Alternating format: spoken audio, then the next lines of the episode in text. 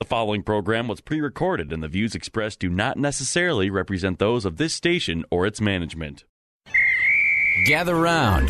It's time for your real estate chalk talk with the Hittner Group at Coldwell Banker Burnett. Listen closely as your coaches discuss the culture, the economy, and the political scene, and how it affects your home and your real estate investments.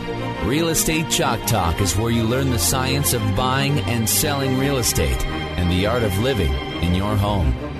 Your education begins in five, four, three, two, one.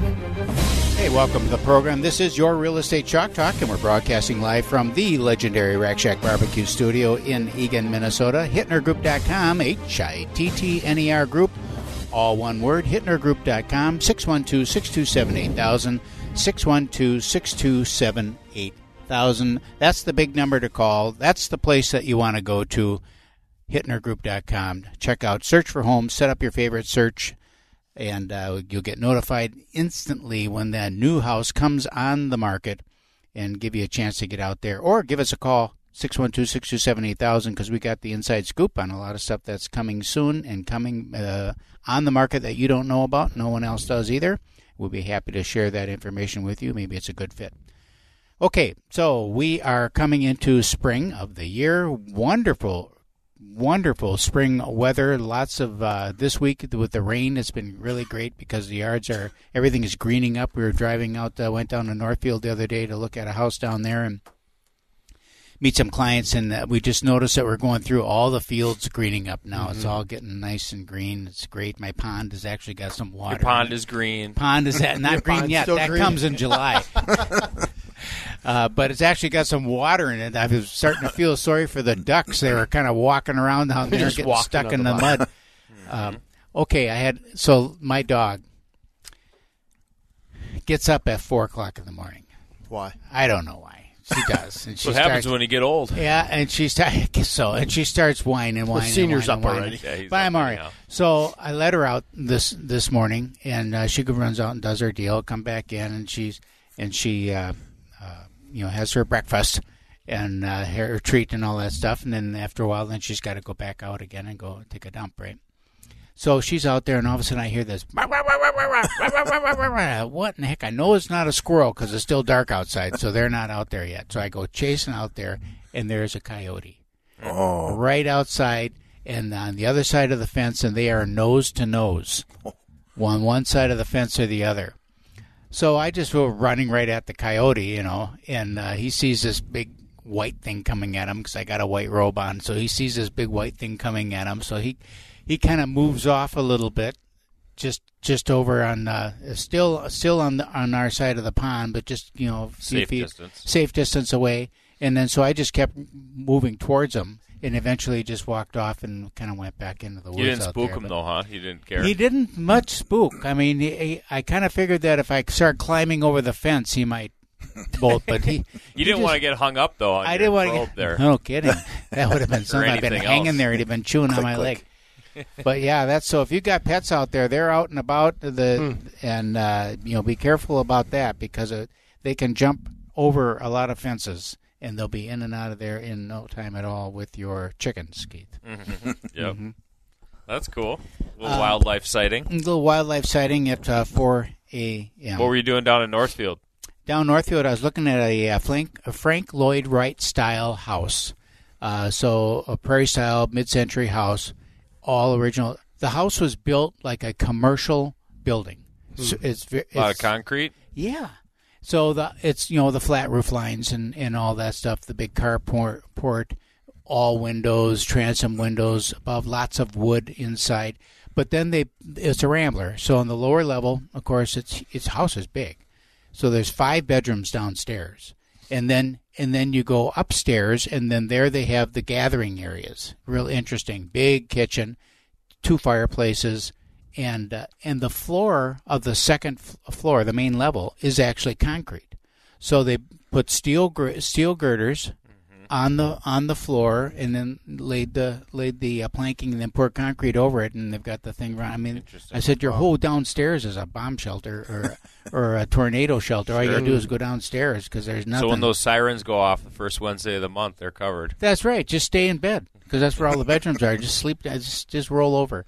Nice. Um, pretty interesting. It's got a, a, a tar and gravel roof on it, brand new. So you got a 45 year roof on that place, yeah. But uh, it's uh, Tar and gravel. So Yeah. good for like growing weeds and stuff. Or no, no, no. They won't, they don't grow weeds on there, but but An it's errant maple leaf. Uh, won't do a seed. thing. Won't do a thing because the tar in there is you know toxic. It'll knock her down. They got the aluminum sulfate down there. It knocks all that down. Okay, so what have you been up to, Keith Reno? Uh, working through transactions. I mean, it's that busy time of year, so um, fighting through multiple offer situations. I suppose that's I had an interesting thing this week. We talked about the fall off rate. in How real estate agents it- or well, no, or just transactions. in transaction fall off rate. It's about Yeah. three times above normal uh, for people are, are, are to jump in. And part of it is the the mindset of the buyers right now.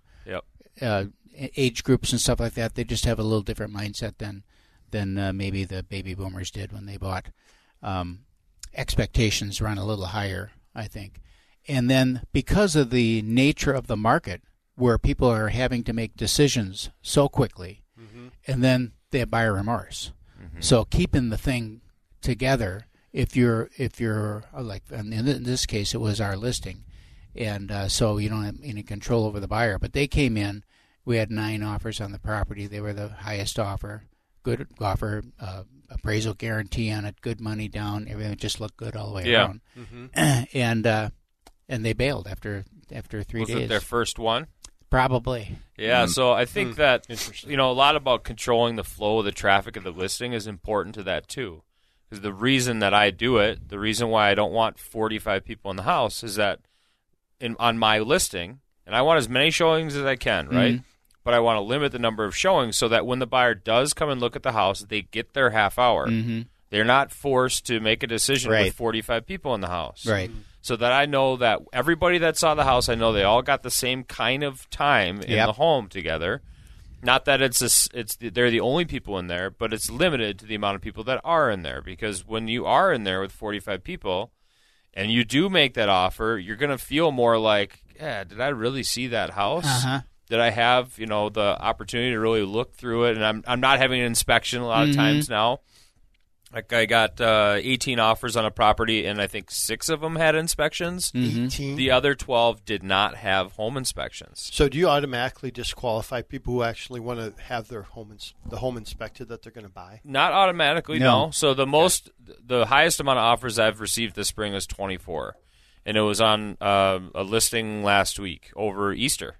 So we put the house on the market on Thursday. We backed it up a day. Typically, we're hitting Friday, doing some coming soon action beforehand. You know, getting the buzz out there, getting the showings loaded Right. up.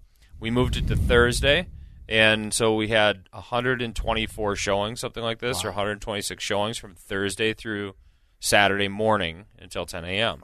So that's uh, so many showings, right? And so you're managing all those showings and the flow of the traffic and all that, and then you get offers. We got 24 offers. So to just to go through 24 offers and say, okay, you know, which ones are the top five? I mean, we basically select top five, and we're not all automatically eliminating because of inspection. Because I mean, what can seriously be wrong with the house? It has to be something significantly wrong mm-hmm. with the house. So as a buyer comes through and they say no inspection, that's great because it just removes one of the contingencies. Do you have a mm-hmm. question? Well, I'm curious how you get from 24 to 5. Right. Price. I mean, we look at the price. Price, okay. Sure. I mean, if the house is on the market for let's just say 330 and you're getting offers at 350 and 360, that's fantastic in a vacuum. But then you have people that are offering 380, 385, 370, 375.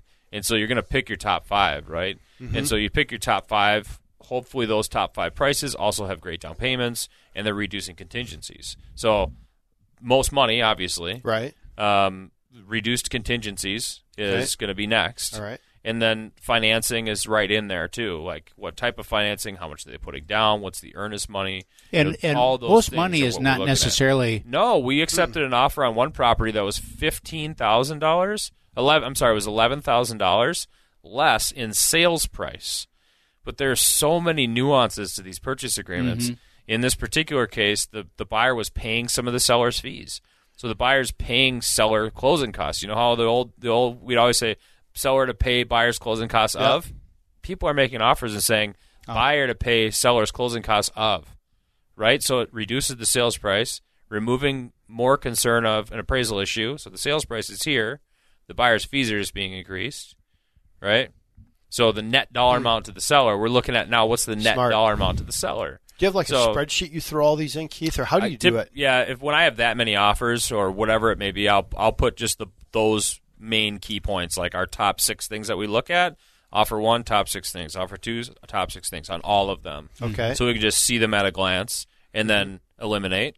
By process of elimination, we select, right? And that's typically how it is. So we're going to head out to break, though. This is Real Estate Chalk Talk. More on how this market is impacting buyers and sellers when we return. 612 627 8000, hittnergroup.com.